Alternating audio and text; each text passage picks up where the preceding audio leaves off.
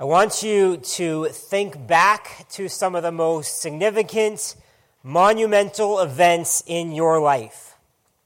Okay, they could be births or deaths, weddings, birthdays, graduations, even big hardships that you've been through in your life, or big trips that you've traveled, a big move, big achievements you've accomplished or significant spiritual moments, like perhaps when you accepted Christ. Okay, so you, you got a few big moments in your head. Now, who was with you during these times? I bet that for the majority of these events, a number of faces pop into your heads. Right? I, I think of the friends who went to a, a life changing youth conference with me when I was 17. Or I think of the, the many family and friends who gathered and celebrated Angela and my marriage together. Or I think of the, the smaller handful of families surrounding us at the births of our children. Or I think of the, the faces of people, a number who are in this room now, who were here when I first became pastor here at Calvary. Now, my point in this is that almost all significant markers in our lives take place alongside of other people. And we can recall them so easily. And I don't think that, that these people are just coincidental in those experiences. I think they play a key part in making those experiences what they are. So, why would we expect anything different when it comes to our worship? Which is the most significant thing that we do in life. The people around you will inevitably play a key role in the way that you worship God. For better or worse. Right? On the, on the worst side, they may distract you or annoy you, or they may lead you to worship in a way that is unhelpful or even harmful. Maybe they set an example of, of coldness or carelessness. On the other hand, on the better side, the, the people around us may inspire us to worship well. Right? They may set a good example in, in listening and singing and praying, which can move us to do the same. Or maybe you're going through a hard time in life, and someone worshiping beside you encourages you to, to lift your eyes off of your problems and up to God. See, I believe that we are molded in the way we worship by the people that we worship with.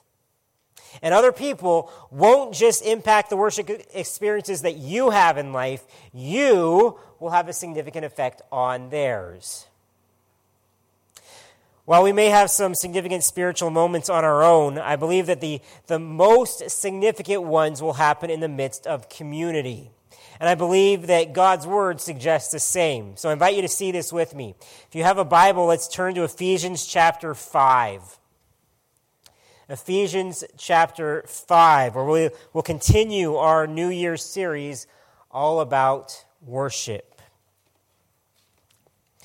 Now, this passage we're going to look at in Ephesians happens to in a very similar context to last week's passage we saw in Colossians. At this point in his letter to the Ephesian church, Paul's already laid a good foundation. He's already talked about the gospel, about the good news of Jesus and what, how he saves us, the unbelievable blessings that God has lavished on us in Christ.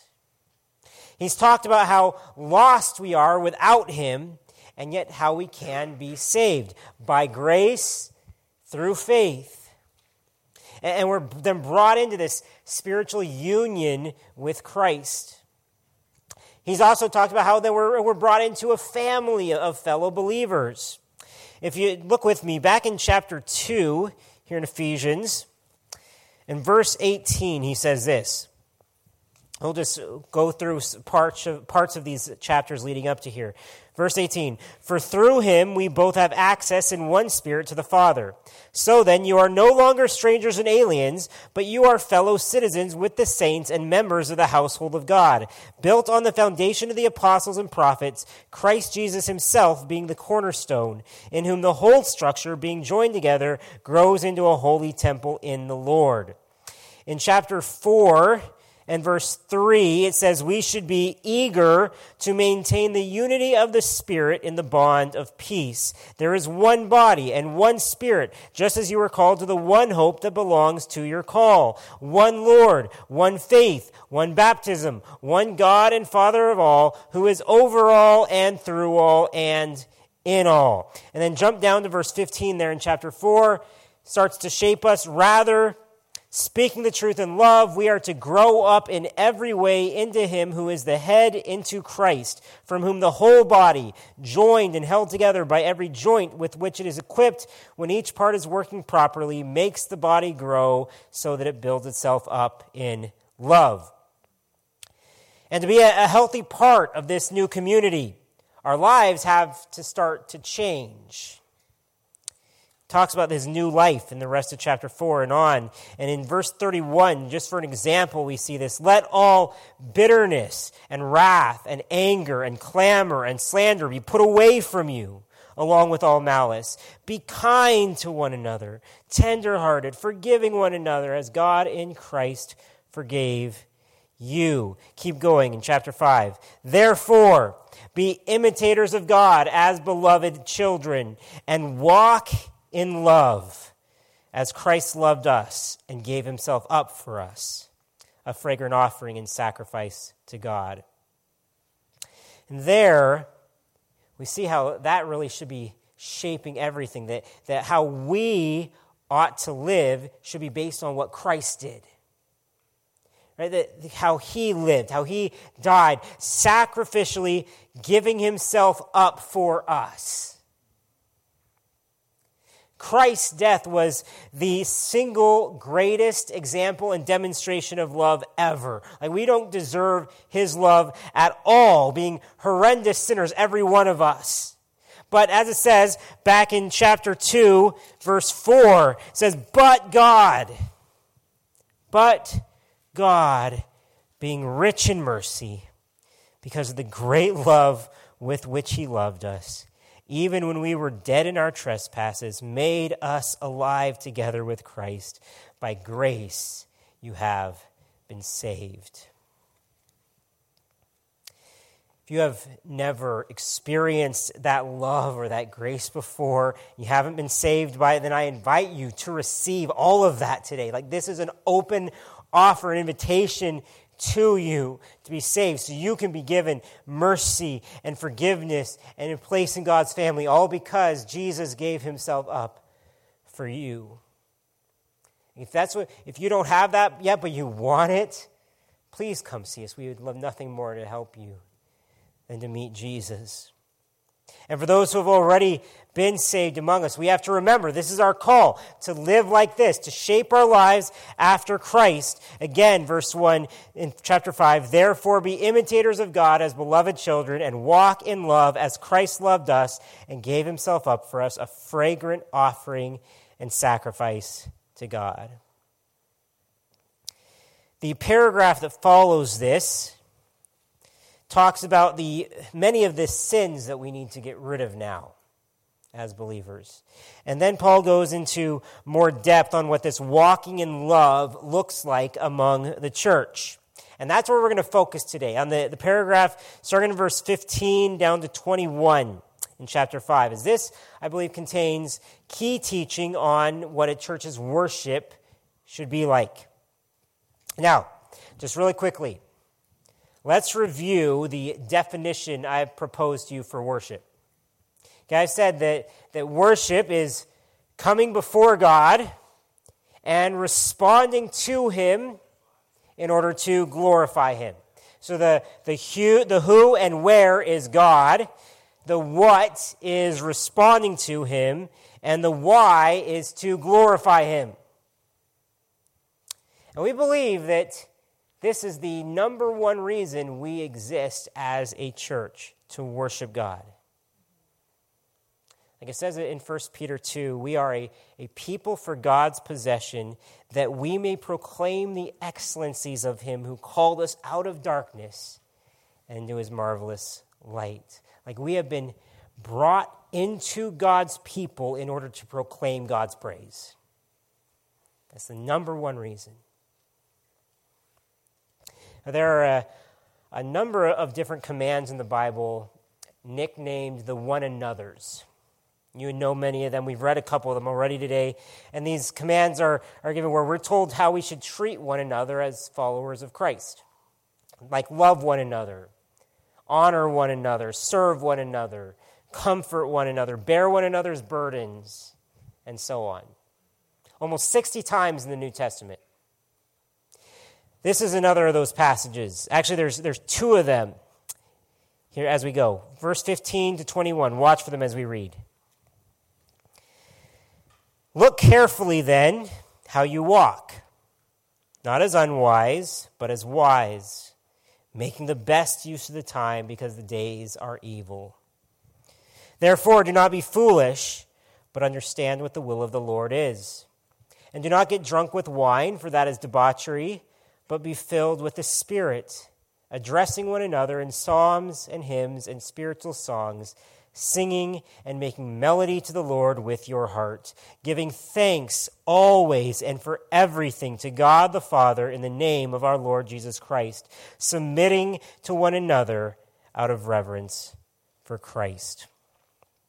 So you see a couple of them addressing one another, verse 19, submitting to one another in verse 21. We'll talk about the second one, but we're going to focus on the first one there in, in, verse 19. Addressing one another in psalms and hymns and spiritual songs, singing and making melody to the Lord with your heart. So, in other words, we're to be concerned with one another even as we worship God. Okay, so it doesn't detract from God's glory to also pay attention to other people around us. And that's the main point I want us to take away from today as a, a church family that worshiping the Lord in community, worshiping in community focuses on both the Lord and one another. Hey, worshiping God rightly in community demands a dual focus on God and each other. It's not idolatry to also look at other people. Our worship is for God, but our focus can be on both. I know we're jumping in mid sentence in verse 19, as that's what addresses corporate worship, but look at it again. Addressing or address one another in psalms and hymns and spiritual songs, singing and making melody to the Lord with your heart. And then he goes on, giving thanks always and for everything to God the Father in the name of our Lord Jesus Christ. So there we see worship really expresses our communal gratitude. But first, notice here that we are clearly to address God in our worship. Right? We come before Him. We, we're to sing to the Lord to make melody to the Lord, to give thanks to God the Father. He's to be the object of our worship, after all, and we are to worship none but Him. And so we sing songs to Him from our hearts, and we give thanks always and for everything to Him. Paul uses very musical imagery when he says to make melody to the Lord. For those of you who are musically inclined, what is the melody of a song? It's the, uh, the melody is the dominant line or the, the sequence of notes that in a song that you know a song by. Like that's how you would know a song. If I were to sing, hmm hmm, you know, you recognize it as holy, holy, holy, Lord God Almighty. A melody is the, the principle, the, the most indispensable part of a piece of music, as opposed to the harmony, which is notes that can accompany a melody, or the rhythm, the beat behind a song, or our tempo, the speed of a song. Now, you can adjust a song's harmony and rhythm and tempo pretty easily. But if you change the melody, it basically changes the whole song. So, what does it mean for us then to, to make melody to the Lord? On a basic level, it means we ought to actually open our mouths and sing to God, to make music. But it's not merely humming a tune. As we're to make melody, it says with our hearts. So it's a, an attitude as well, a, a melodious, thankful disposition towards God. Finally, I, I, believe this would suggest that our melody, the, the primary part of our praise, is to be directed to God. Psalm 145 sings, I will extol you, my God and King, and bless your name forever and ever. Every day I will bless you and praise your name forever and ever. Great is the Lord and greatly to be praised, and his greatness is unsearchable. All your works shall give thanks to you, O Lord, and all your saints shall bless you. Like the only appropriate starting point for worship is, re- is responding to God's greatness. That's where we have to start.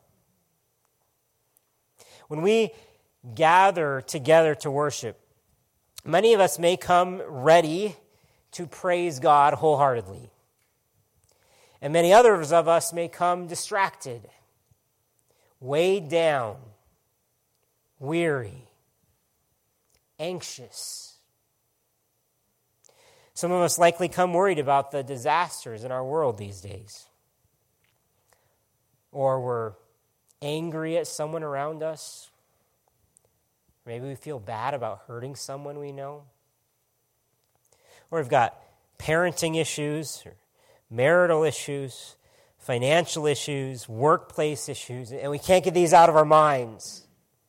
Or maybe you got some bad health news this week, or, or there's a death in the family. Bob Kauflin asks, what size does God appear to be when our mind is preoccupied with all the cares, worries, and concerns of life? Very small. But God is not small, He's great.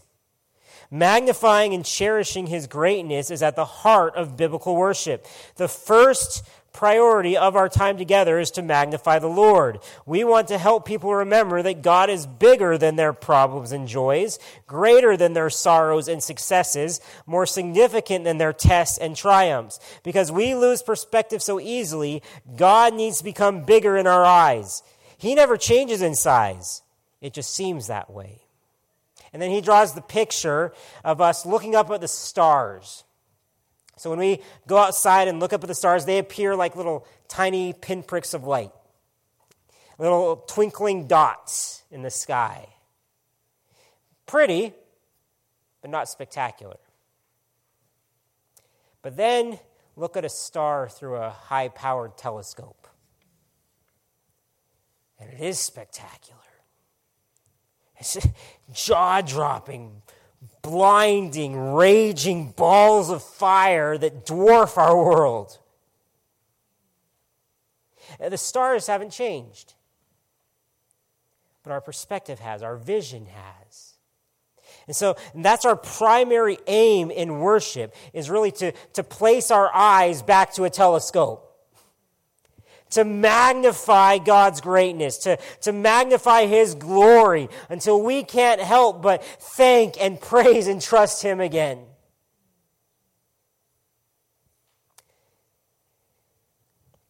I heard of a, a pastor once saying to his church, Let the audience arise. And he started the service, and, and as everyone stood up, he laughed and said, What are you doing? Sit back down. You're not the audience. This isn't a, a show or a concert that you're taking in. You're the worshipers, and God is the audience. Now, that might be a cheesy gimmick, but I think it makes a great point. Worship services aren't meant to be consumed as entertainment. You are not an audience. Like the musicians are not performers. We are all participants. And we sing and we play and we listen and we worship for an audience of one. However, this does need to be nuanced a little bit because, like we see here in Ephesians 5:19, we do in fact also address one another in song. It says addressing one another in psalms, hymns, and spiritual songs, singing and making melody to the Lord with your heart. D.A. Carson says the church in assembly not only approaches God, but it provides encouragement to its members. This means that the model of addressing only God in our corporate worship is too restrictive. On the other hand, while one of the purposes of our singing should be mutual edification, that is rather different from making ourselves and our experience of worship the topic of our singing. That's some good balance there right off the bat. But let's talk about this. Addressing one another. Addressing one another simply means speaking to one another. And we all speak to one another pretty easily when we come together, don't we? We introduce ourselves to others, we find out about each other, we find out how things are going, especially if we know them. We have, we have conversations about the weather, about politics, about bus or train delays, about the NFL playoffs, about royal family drama, volcanoes, fires, other current world events. And did I mention the weather? but that's not the only way we're supposed to address one another, is it? Greetings, small talk, even deep or heavy conversations, all fine and good. But we're also to address one another in psalms, hymns, and spiritual songs.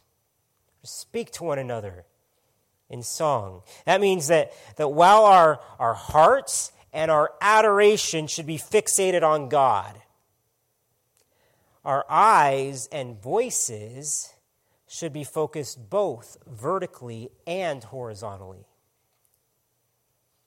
Psalm 34, 3 says, Oh, magnify the Lord with me. Let us exalt his name together. Who's he talking to there? This means that, that sometimes we'll address God directly in our worship. Like, like we sang today, my soul will sing your unfailing love. My heart will bless your name. And sometimes we'll speak about God in, in the third person, directing our language to each other, and yet no less praising God. Is he worthy of all blessing and honor and glory? He is.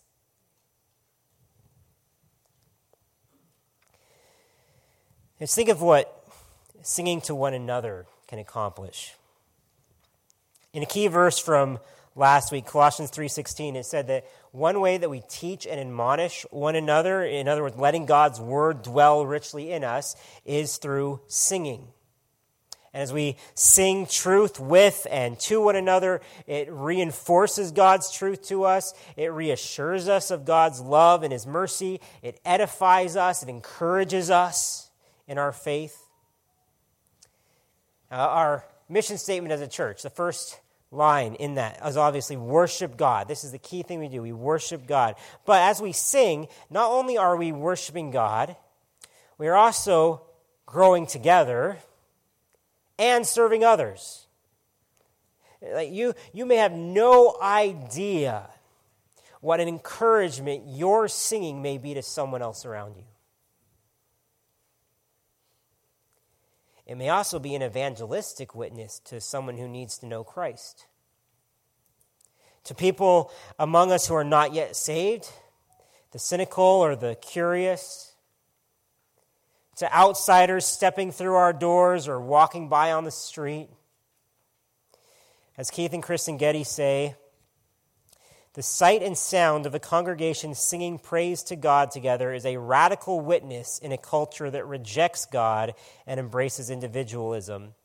Our songs are the public manifesto of what we believe. There are many other potential benefits to singing together as a community. I'll just add one for now that worshiping in community expresses our unity. Expresses our unity, the unity that we have through the gospel, the, the unity of the Spirit in the bond of peace, as Ephesians put it.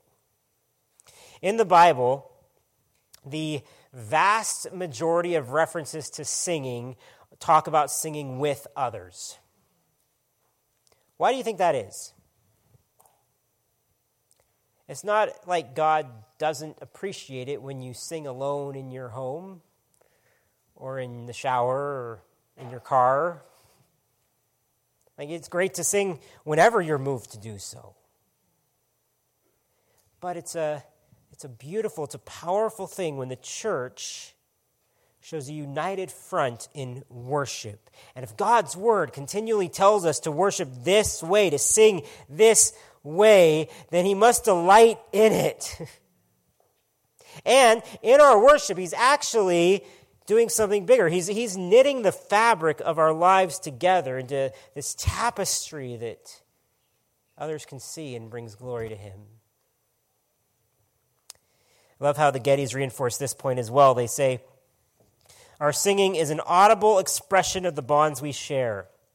We are cut from the same elements of faith, united in one Lord, filled by one Spirit, brought into one church to offer our praise to Him. We are forged together through our singing together. So, when you sing, look around. Encourage others with what you are singing, and expect to be encouraged by the fact that there are others singing with you and to you. All our individual stories meet at the cross section of the worship service. We are reminded that we are not alone. We are members of a multi generational, multi ethnic, multi everything family.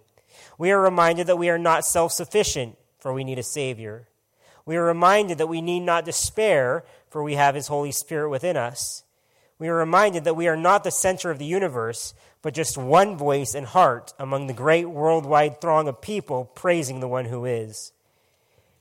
And we remind each other of all this as we sing together. One more thing here. If you look in Ephesians 5, look what Paul says immediately after his commands about worship. Okay, so right after he says, address one another psalms and, and hymns and spiritual songs, giving thanks always for everything to God the Father. Look at verse 21 submitting to one another out of reverence for Christ. And what I take this to imply is that as we worship together, it seems to impact the way we relate to one another. As we sing and give thanks side by side. It, it, it's not impossible, but it becomes much harder to stay in a fight. And once we're reminded of, of God's greatness and led to be thankful instead of entitled, it becomes nearly impossible to turn to our brothers and sisters and go, you know, I'm right, you're wrong. Or you need to give me my way we become much quicker to, to let others have their way, to honor their desires, to submit to their wishes. If we're, if we're truly thankful, it is very hard to complain and whine and throw a tantrum. So, worship really lets us, it helps us let go of our pride, to humbly show preference to others, which all goes to that preserving the unity of the body of Christ. And did you notice why Paul said to submit to one another? Out of reverence for Christ.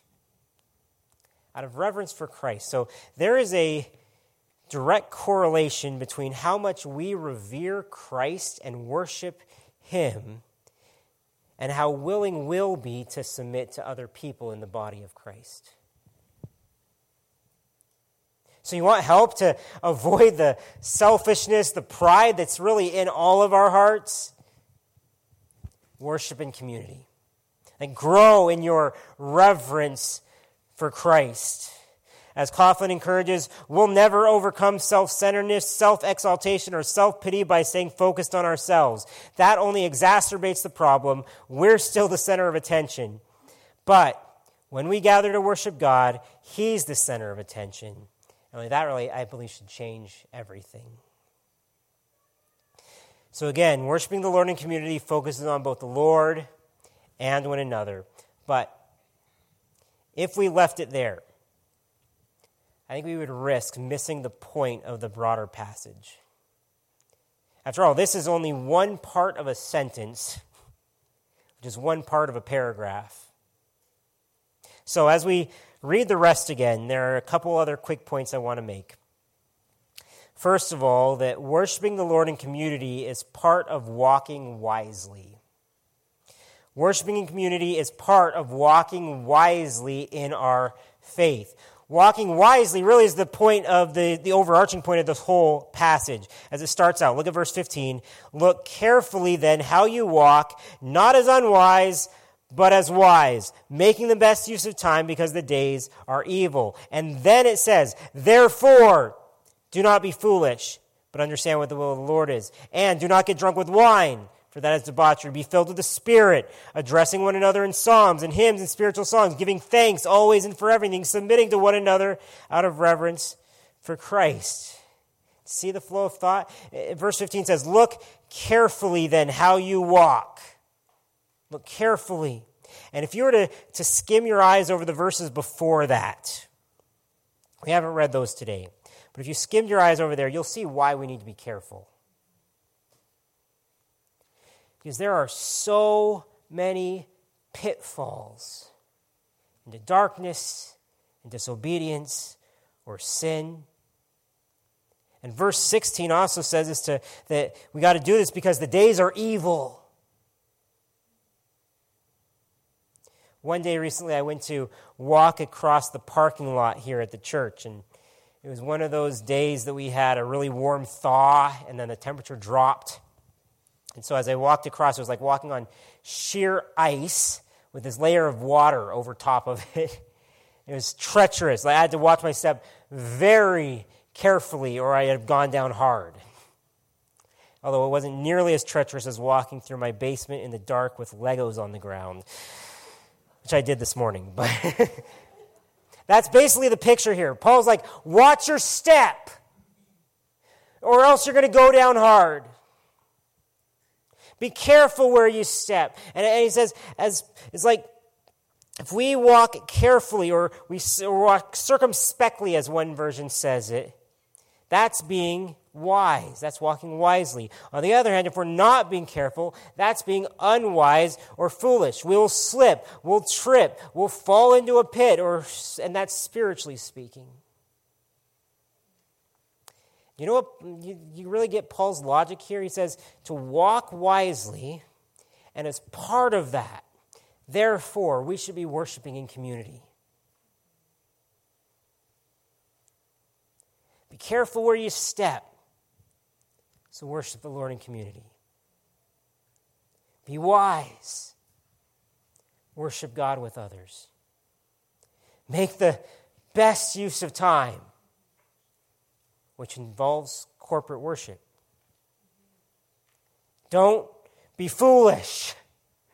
So keep on worshiping together. It's similar logic that we see in Hebrews 10, which tells us to not give up meeting together to worship, and all the more as the days go on and get darker.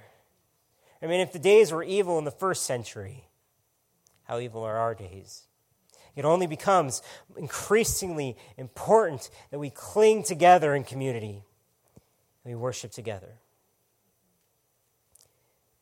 We might wonder, though, well, what dangers do we actually face? What dangers do we face if, if we don't worship in community? Well, if we don't stick close to our Christian community, we become much more comfortable with the world and its community which leads us to becoming much more comfortable with sin, which could destroy us. So, you know, the devil loves picking off lone wolf believers. corporate worship can, can often act like an antidote to the world's corruption around us because worship reminds us of who God is, who we are. Uh, without gathering together to worship, we can easily lose sight of so many things. We lose sight of ourselves. We lose sight of God. We lose sight of Jesus. We, we lose sight of the gospel. We need to be reminded. And then when hard times hit, if we're not, like we so much easily, more easily despair because we haven't been reminded, continually reminded of who God is and what He can do. I think one of the clearest dangers we face these days is self centered individualism. We so easily buy the lie that life is all about me and my needs. One of the main places we can see this danger, I think, is in the use of technology. Because there's danger in using technology as a replacement for gathering together. Listen, there are wonderful benefits that we can have from technology. Being able to, to catch up on a sermon when you're sick or traveling, that's great. A live feed can be a real blessing to people. But we can be tempted to replace gathered, embodied worship with a service on a screen. Or you can, you can listen to great preachers from all over the world, way better than me, on podcasts. You can get higher quality music than our teams can play off of YouTube. Sing along with that. And you can do it all from the warmth and comfort of your own home, your bed, even. There's even a prominent church in the U.S. that has started doing services that are entirely app based on your phone. So, church is wherever you are with your phone. So, uh, the question is like, why should we do this? Like, this is the world we live in now. Why should we keep traveling to a location to gather together with other messy people in order to, to worship a God who is just as much present in your living room? I'd like to play a short video from Sam Allberry to answer this question. And as someone pointed out in the first service, I get the irony of playing a video to address this. We'll see if, we'll see if it works.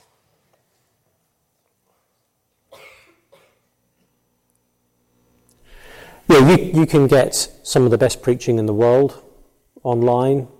Uh, you can get some of the best worship music online. Uh, you can have all of those experiences of church whilst staying in your bed on a Sunday morning. Uh, you, your head never has to leave the pillow. And yet, what you don't get through all of those things is being with the people of God. If church was just about receiving teaching and joining in the singing, then you could do that anywhere in the world and that would be fine. But church is about hearing God's word, being part of corporate worship together. It's about being part of a body, it's about putting yourself out for the sake of others. Uh, church is not about primarily, I go there to get this, this, and this, but I go there in order to serve my Christian brothers and sisters. And so you cannot, on your own, be teaching yourself how to serve your Christian brothers and sisters. Uh, and that's another way of saying you, you cannot be discipled on your own by the internet. Even if you are listening to the best preachers and getting some of the best worship music in the world, it's a very poor form of discipleship because actually we work out our discipleship in the context of relationships, of being part of a body. Paul says in Romans 12 that um, we who are Christ form one body, and each belongs to the other members. So when you say I belong to a church, what you're saying is I belong to the people of that church family. I am there for their sake as much as I'm there for my sake. Church is not about you.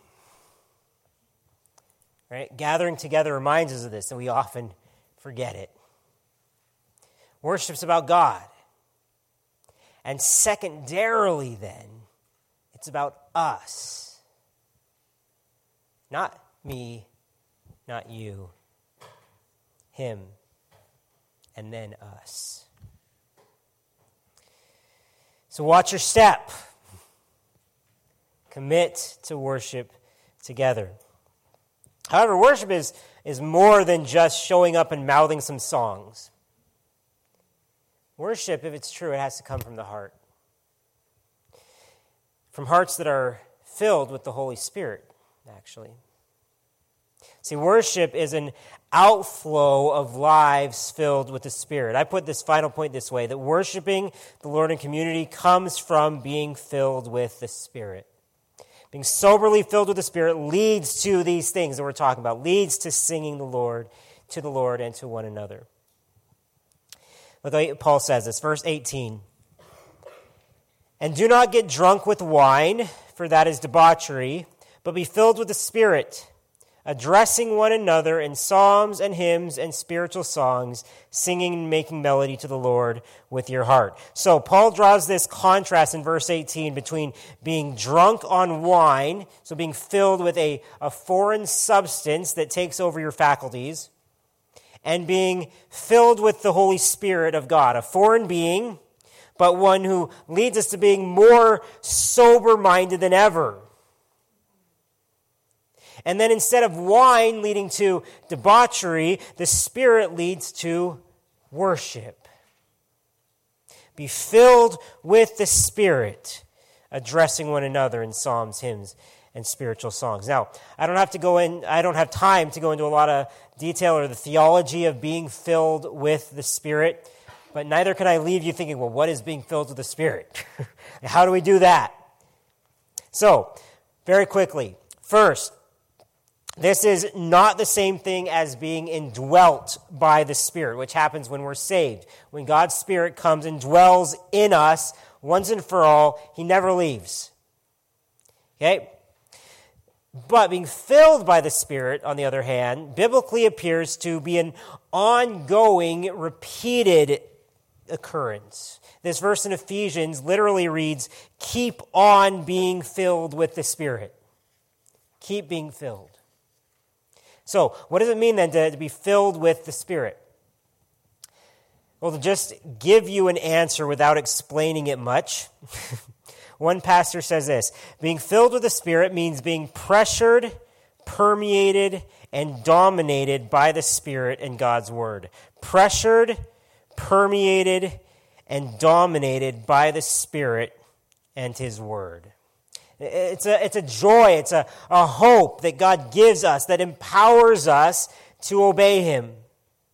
In Luke 11, Jesus says that the Father will give the Holy Spirit to anyone who asks. So, and how are we to be filled with the Spirit? By first of all praying and asking for it. And then we need to, I believe, we need to seek and hear the Spirit speak through His Word. If we're going to be pressured and permeated, dominated by what He says, by how He leads, we need to listen to Him speak.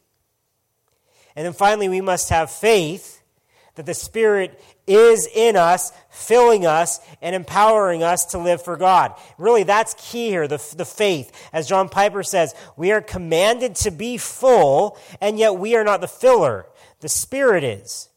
The answer to this predicament is that God has ordained to move into our lives with fullness through faith. So he moves into it through faith. The, the key simple truth I want us to notice today, though, is that, that being filled with the Spirit is what leads to worshiping the Lord in community from our hearts. And so if you don't if you feel that you don't have the desire or the willpower to obey what God is telling you to do, take a step back and ask God to fill you with his spirit's power. Do it soberly, take it seriously, do it intentionally.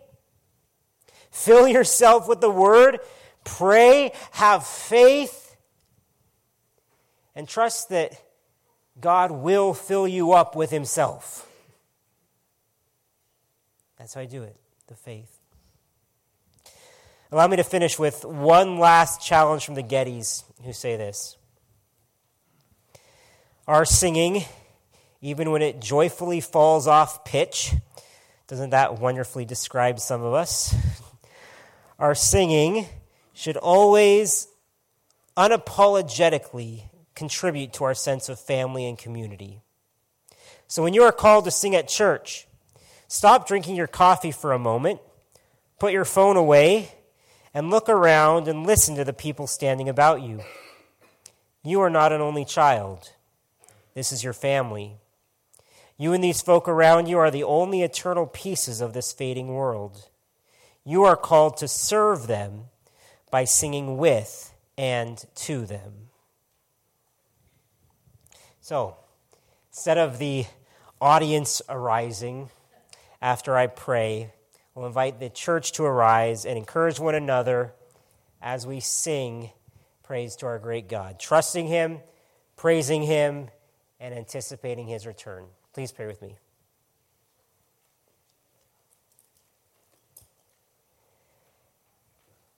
Heavenly Father, we thank you for sending your Son to even make any of this possible. That we can approach you in these ways. These small, humble ways, but ways that you delight in. Thank you for sending your Spirit to fill us. I pray that He would now. Spirit, come. Put strength in every stride that we have. Give grace for every hurdle that we face.